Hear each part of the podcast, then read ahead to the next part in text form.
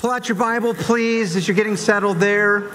Romans chapter 11. If you don't have a Bible or you forgot your Bible, ushers are already down the aisles here. We want you to have a Bible in your hand. Just raise your hand, they'll, they'll get you a Bible.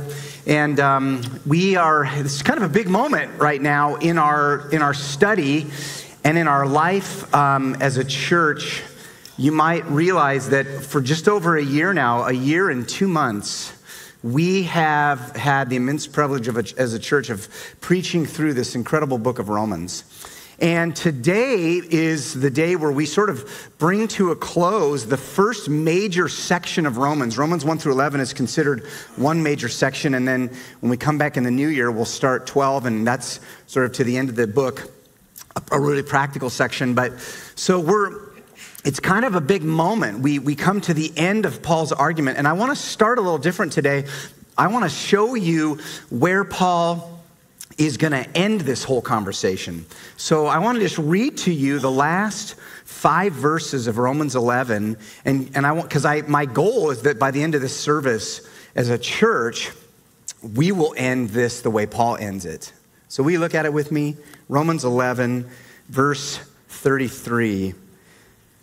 Oh, the depths of the riches and wisdom and knowledge of God, how unsearchable are his judgments, and how inscrutable are his ways. Inscrutable just means you cannot figure it out. how inscrutable are his ways. For who has known the mind of the Lord, or who has been his counselor, or who has given a gift to him that he might be repaid? For from him and through him and to him are all things. To him be glory forever. Amen. Amen.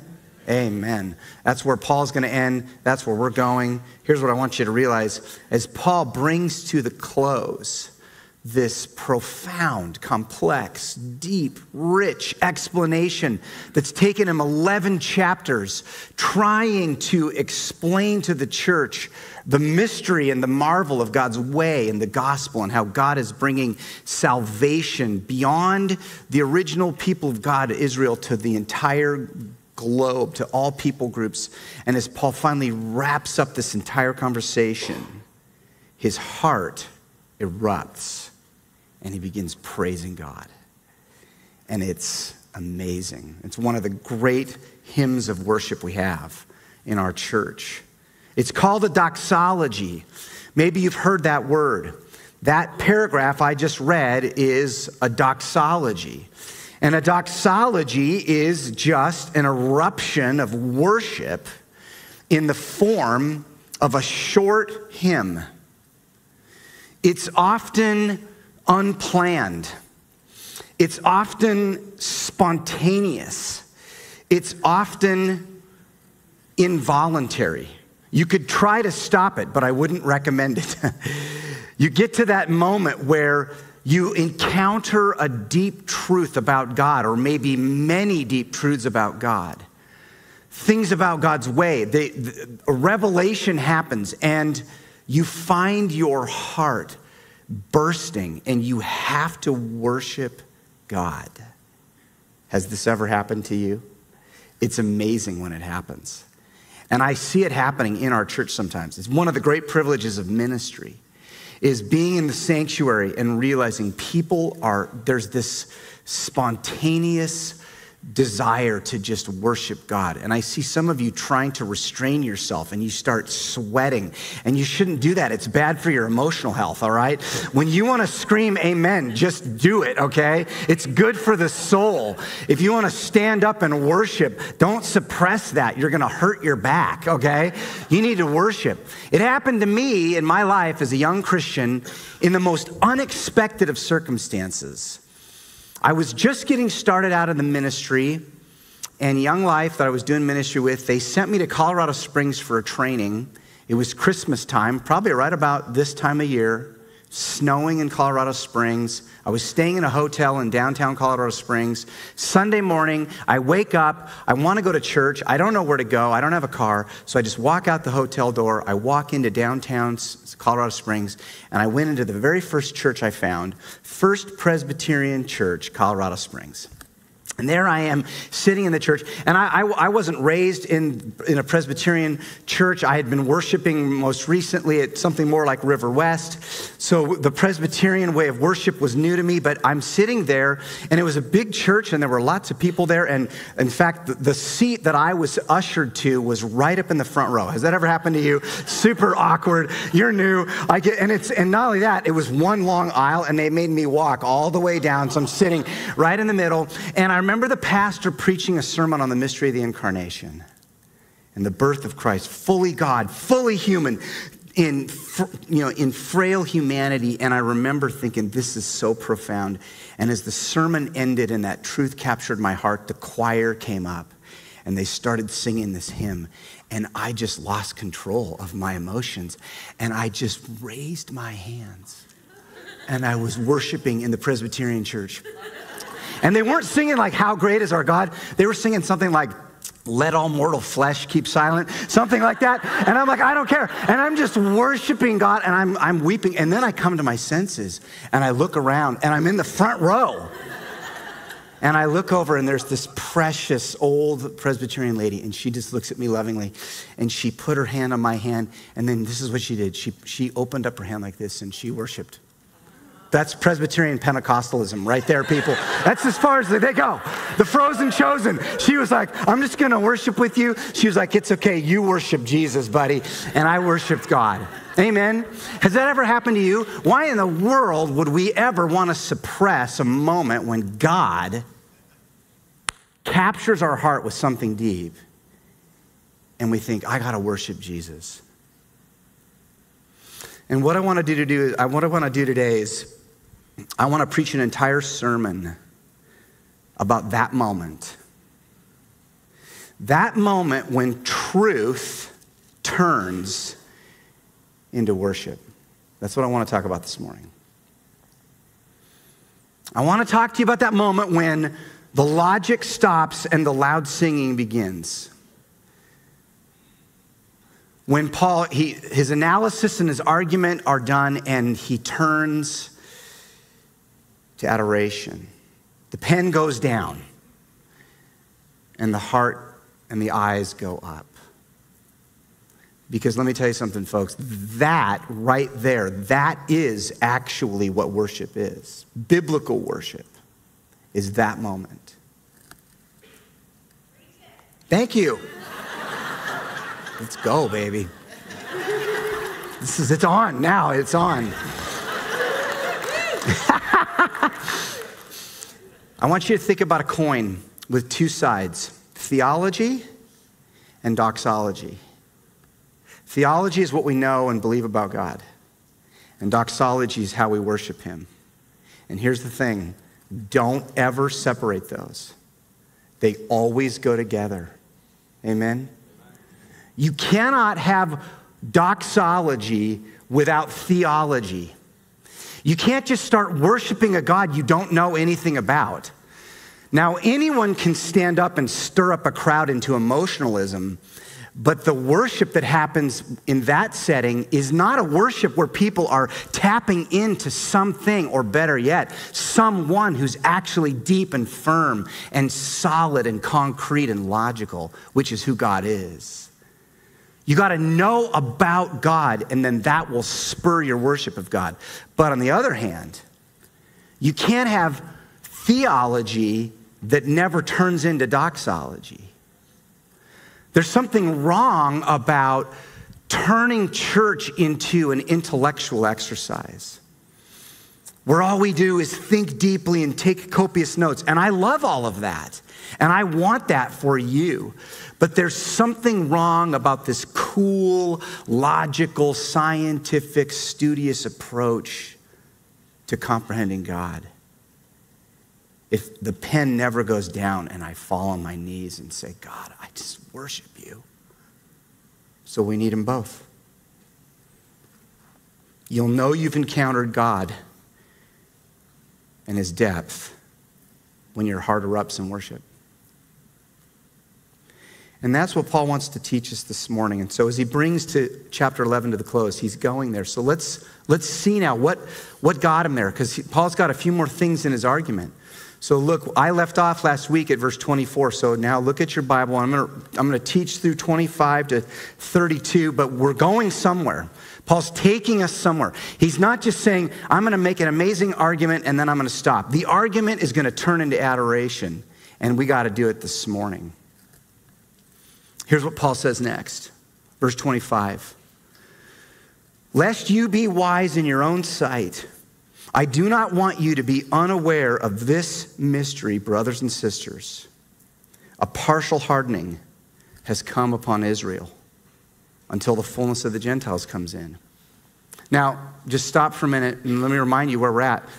So, Paul, again, Paul's concerned here, and he talked about it last Sunday. He's concerned about a certain posture of our hearts that does not fit with the gospel. He's been talking primarily to Gentiles, you remember? And he's been saying to those Gentiles, protect your hearts from pride and arrogance in all of this flow of history where the people of Israel, by and large, have turned their backs on Messiah. You got to watch out that your heart does not get off. And here, if you look at the first phrase of verse 25, see that? Lest you be wise in your own sight. Paul's talking about here is a kind of arrogance that involves an overinflated view of my own wisdom or insight. And it's very dangerous. When we start to have a false sense or fantasy images about how much we know, how deep we are, how smart we are, especially when it comes to the things of God, Nothing will squench, squench, squelch, quench and squelch, squench. Anyway,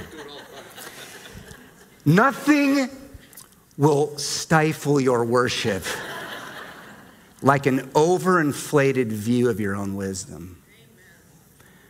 Because you'll start thinking, I'm pretty amazing. So, what's the cure? Paul says, I do not want you to be unaware of a mystery. And, the, and we've been talking about this mystery now for a couple weeks. So Paul's now going to repeat this boomerang, remember? So here's what he says Here's the mystery, sisters and brothers. There's been a partial hardening of Israel until what? Until the fullness of the Gentiles comes in. And then look what he says next in verse 26a. And in this way, all Israel will be saved. This is astounding. And Paul says it's a mystery. What will protect you from arrogance is to realize how mysterious this plan is. Now, we use the word mystery to describe things that we can't figure out, right?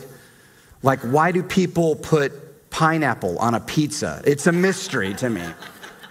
Why did we invent decaf coffee? It makes no sense. It's a mystery. But that's not the way Paul uses the word mystery. Paul uses the word mystery to describe a secret way of God that was veiled and now has been revealed in the gospel. And Paul says, I'm, I'm giving, I'm revealing to you a mystery about how God's working.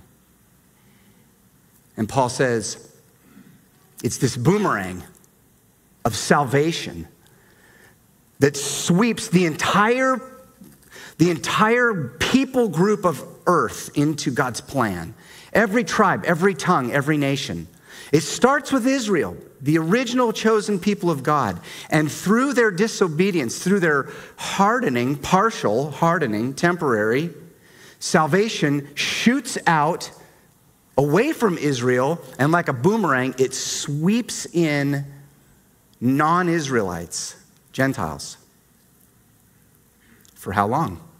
You see where there? Verse 25. How long does this happen? Until until the full amount, the fullness of the Gentiles has come in. That's how long this will take in human history. Until the fullness of the Gentiles has come in. According to who? Who's the one who decides? Now think about this. Who gets to decide when that has happened? The Gentiles? The Jewish people? God has a plan, folks, and He's at work. And that boomerang is already on its way home. Paul says, revel in this mystery. And it is a mystery. It's, I mean, just think about how mysterious this is. He says in verse 26a, and in this way all Israel will be saved. That statement is unbelievably mysterious because we have no idea. Like, how is that going to happen? Like, what does that even mean? All Israel will be saved? Paul, what are you talking about? And Christians have uh, debated. There's lots of different opinions about this. By the way, in a moment, I'm going to say the point of this was never to create debates, okay, about Israel. The point of this was for people to worship, right? That's what we're doing. We're worshiping. But there's lots of different views. Some people say this has already happened, that when Paul's using the word Israel, he's using that word to describe the new Israel, which is the church, which is made up of Jew and Gentile. And if you hold that view, um, I'm fine with that view. I personally don't think it's the, the best overall view of the text. I definitely think Paul's looking forward to something bigger than that.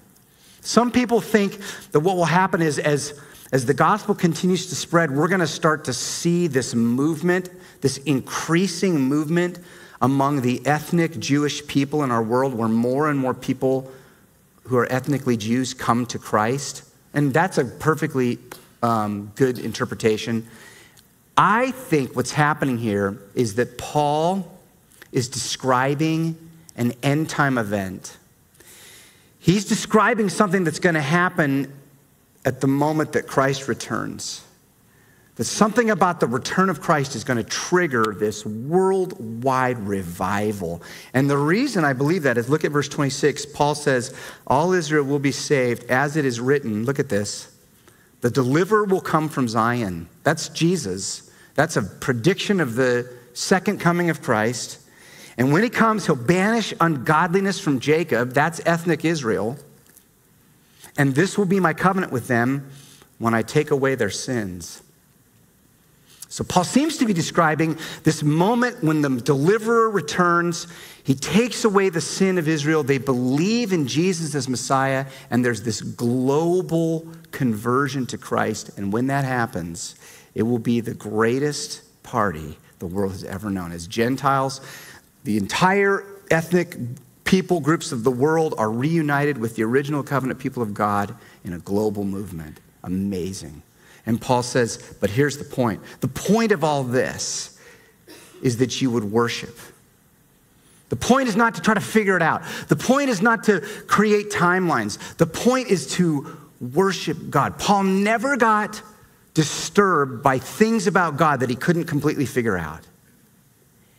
And it never stopped him from worshiping. And it doesn't have to stop you from worshiping. You come in here and you sit through a sermon, and I know what it's like. Some of you are new to church, and you come in here and you sit, you sit through a sermon and you think, I don't understand three quarters of what that guy just said. This is so complex. I get it. Just keep coming back. But the parts of it that capture you, when we get to the end of the service, I want you to stand up and worship Jesus for what, what he's revealed to you. Amen. Amen. You don't have to understand God to worship God. If you understand God completely, you won't worship him because that will be a God of your own creation. But the God we cannot, we cannot comprehend is the kind of God I personally want to fall down and worship. Paul says, There's one more thing I got to tell you about all this plan. He goes, There's even something else that's super important. So now let me read you 28 to 33. As regards the gospel, they, that is, the ethnic Israel, they are enemies for your sake. But as regards election, they are beloved for the sake of their forefathers. For the gifts and the calling of God are irrevocable. For just as you were at one time disobedient to God, but now have received mercy because of their disobedience, so they too have now been disobedient in order that by the mercy shown to you, they also may now receive mercy. For God has consigned all to disobedience that he may have mercy on all. You see, mercy. mercy. Paul's doing something with mercy here, okay?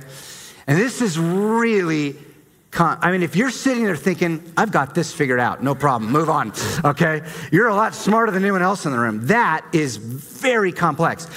What is Paul doing with all this? Everyone's consigned to disobedience so that everyone can receive mercy.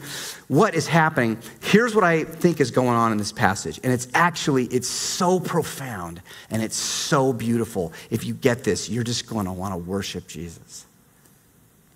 Paul is saying, any possibility for boasting gets silenced by the way that God spreads his mercy any possibility. He goes, the, the, the, the, ethnic Jewish people of God were, they were prone to look down on their Gentile neighbors. They were prone to look down on them and say, We are the people of God. We have a special claim to God through our ethnic identity. And Paul says, God's just going to wipe that away. How does he do it? Look really closely at the wording of verse 31. Verse 31 is the key. So they too have now been disobedient. This is ethnic Israel. They have been disobedient in order that by the mercy shown to you, they also may now receive mercy. What Paul's doing there is he's saying Gentiles used to be the ones who were disobedient and needed mercy. And because of that, Jewish people would tend to look down on them so God allowed disobedience to extend to his own people of God, to humble them, so that the very people that they used to look down on would now receive mercy from God through their disobedience. This is astounding. And then God says, But be careful, Gentiles, because you're just as prone to arrogance. I mean, last Sunday, remember? But those branches were broken off. We're now the new grafted in branches. Paul says, Watch out. Watch your heart. 2,000 years of a predominantly Gentile church could cause us to forget the rest of the biblical storyline, where we come from and where we're going. And God says, it's all about mercy, closing the mouth of anyone who might boast. This is so beautiful to me. The entire plan is meant to open our eyes to the absolutely breathtaking reality of God's free and sovereign mercy. It's so beautiful, friends. And notice, Paul never treats truth about God simply as something to be known. He doesn't say, I just want you to know this. He says, No, now I'm going to set down the pen and I'm going to worship God. I'm just going to worship God. Paul says, Truth is always a gateway to something else, it's always taking you somewhere. There should never be a community group in our church. There should never be a Bible study. There should never be a sermon preached that does not end in worship, because that's the point. And the reason I'm saying this is because I recognize that in a church of our size, there's different kinds of people with different kinds of things that they love about church. Some of you, some of you absolutely love the truth part you are like doctrine junkies. You're out there like, like when I preach verse by verse to something, you are just like, this is the greatest thing that's ever happened in my life. And you're like, teach me about infralapsarianism. And I'm like, no, because I don't want the church to shrivel and die. And so, but you're like, teach me, like, teach me the deepest doctrines. And you love it. You love doctrine, and I love doctrine. And some of you are more of the practical side. You love it when the sermon gets super practical. Teach me how to have a better marriage. Teach me how to do well at work. Teach me, teach me how to raise my kids well. And, and I love teaching sermons like that too.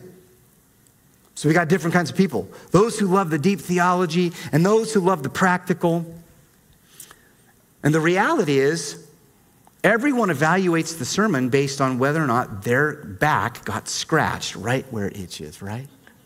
Oh, that felt so good. He went deep in the theology, and someone else was like, That was the worst sermon I've ever heard. And then you're like, Next week, oh, he gave me five things to do this week. Oh, I loved that sermon, right?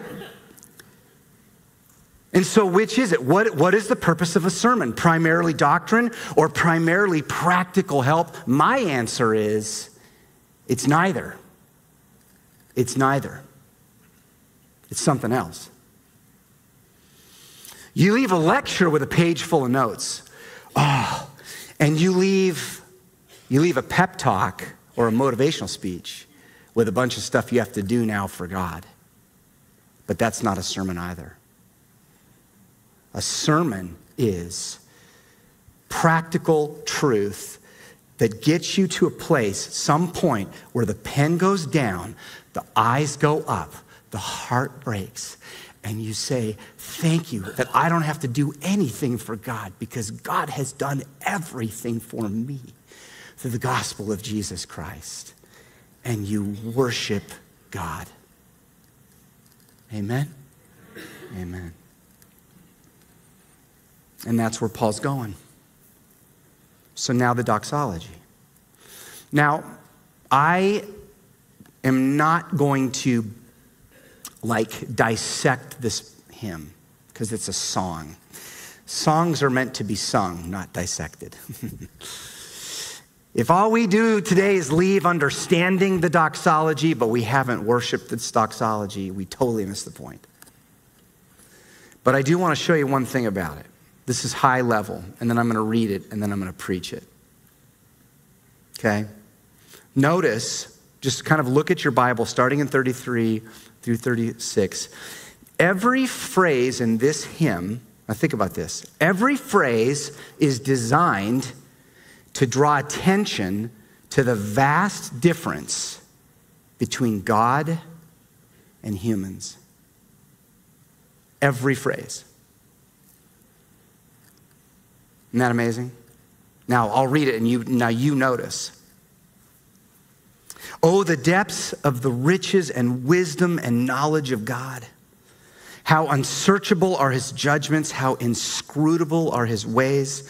For who has known the mind of the Lord? Or who has been his counselor? Who has given a gift to God that he might be repaid? From him and through him and to him are all things.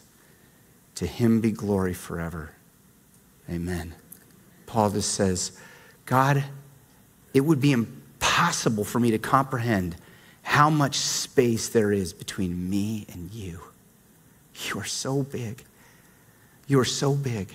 Can I tell you something, folks?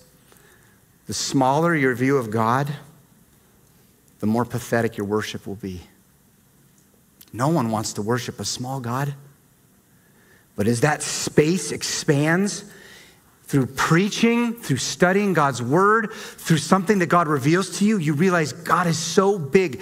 What happens is your heart begins to erupt because you realize this is a God worth worshiping.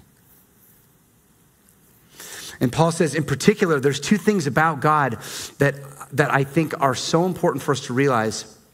So he focuses on what God knows and what God owns. You see that? Look at verse 33. What God knows and what God owns. By the way, the answer to both of those questions is everything. What God knows and what God owns. He says, How the oh, the depth of the riches, that's what God owns. And the depth of his wisdom and knowledge, that's what God knows. Paul says, it's incredibly deep. Incredibly deep. Let me just talk about God's riches real quick, and then I'm going to talk about what God knows. Doesn't it make sense to us? God is, I mean, God is so rich. He's incredibly rich. His riches are deep. Well, what do we mean by that? What we mean by that is God owns everything. He owns everything, including me and including you. He owns it all. Anything that's not God, God owns it. That's a lot. Here's one verse, Deuteronomy. This is Deuteronomy 10:14. Behold, the Lord your God, to the Lord your God belong heaven and the heaven of heavens and the earth with all that is in it. In other words, everything. He owns everything on earth, every molecule, every flea, every, every human. He owns the whole thing. And then you just start going out into the universe. Go as far as you can go.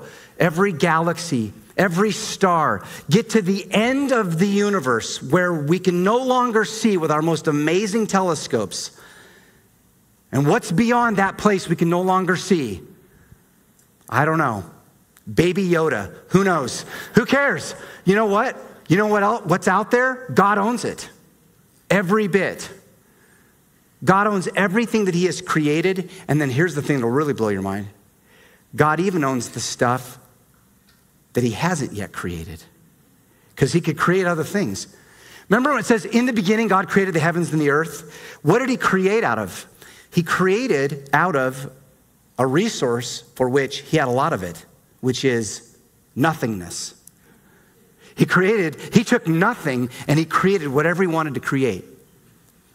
Even the greatest human artist cannot do that. You have to have some material resources, not God.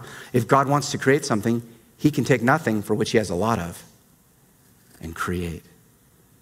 God is incredibly rich, He owns everything. Human wealth is pathetic compared to God. Even the most, well, Elon Musk and everything that Elon Musk, he's the, he's the wealthiest person in the world today. I Googled it. It's amazing. Google, tell you anything you want to know. He's the wealthiest person in the world. Do you know this? Take all of Elon Musk's wealth. It's like, compared to God, it's like a speck of dust on the back of a mite that's on the back of a flea that's on the belly of your dog. That's, that's like, that's how wealthy Elon Musk is compared to God. And then that's not all, because then what Paul's really doing is he's saying the poorest Christian on the planet is a trillionaire because they have inherited every spiritual blessing in Christ Jesus. God has just poured out his riches on every believer.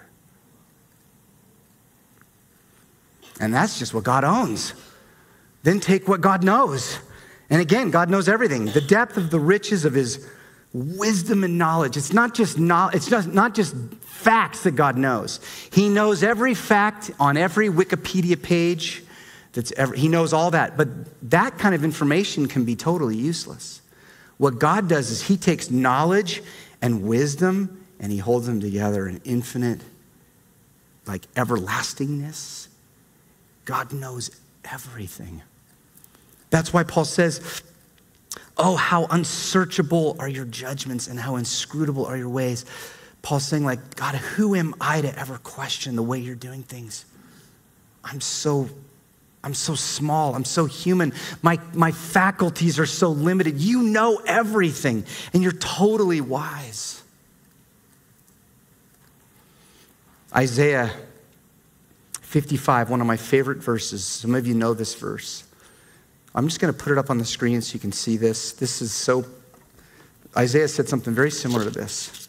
He said, This is God speaking. My thoughts are not your thoughts. Listen to this, friends. This is God. My thoughts are not your thoughts. And my ways are not, your ways are not my ways, declares the Lord. For as the heavens are higher than the earth, so are my thoughts higher than your ways and my thoughts than your thoughts. This is such an important verse for us. God's saying, I'm not like you. The way I think, my wisdom, my ways. We need to, we need to keep that in mind because sometimes I think we can, I think we can think we, we can try to, we can try to match God toe to toe. Or we hear a doctrine and we think, I don't like that doctrine because that's not the way I would do it. That's not the way, I, that doesn't make sense to me, so that cannot be true. Can you imagine the arrogance of that?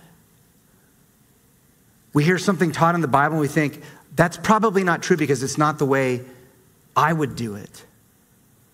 I've been on the planet for just under 50 years. I am like a sliver compared to God. Who am I to question God? God's never needed help. See that? He's never had to ask for a loan for someone so that he has to pay them back. Verse 35. God's never asked for help. God's never had to ask for advice. Never. Not one point has God thought, I need some advice. That we could be his counselor. God's never been stumped. God's never been surprised. He's never gone, oh, I didn't see that one coming. That's never happened to God. God's never learned anything. God has never had, think about this, we are so unlike God. God's never had an epiphany. you know what an epiphany is? like the light bulb goes on. This happens to me a lot because I'm dense, okay? I'm like, oh, oh my gosh. That's never happened to God one time. Here's one of my favorite quotes. I love this quote. Has it ever occurred to you that nothing has ever occurred to God? Never. He doesn't need us. He doesn't need a loan from me. He doesn't need my advice. He doesn't need my help. He needs my worship. And He gave me Christ. Think about this Colossians 2, verse 3. God hid in Christ all of the treasures of wisdom and knowledge, and then Christ moved into your heart by the Spirit. You have at your disposal all of the treasures of God's wisdom in Christ Jesus. Amen. Let's worship Him today, especially as we head towards Christmas. Let's worship him. Will you bow your heads and I'll read to you the doxology again from this, and then we're just going to worship the Lord.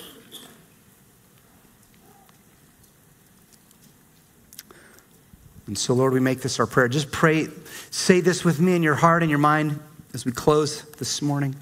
Oh, the depth of the riches and wisdom and knowledge of God. How unsearchable are his judgments and how inscrutable his ways. Who has known the mind of the Lord, or who has been his counselor? Who has given him a gift that he might be repaid? For from him and through him and to him are all things. To him be glory forever. Amen.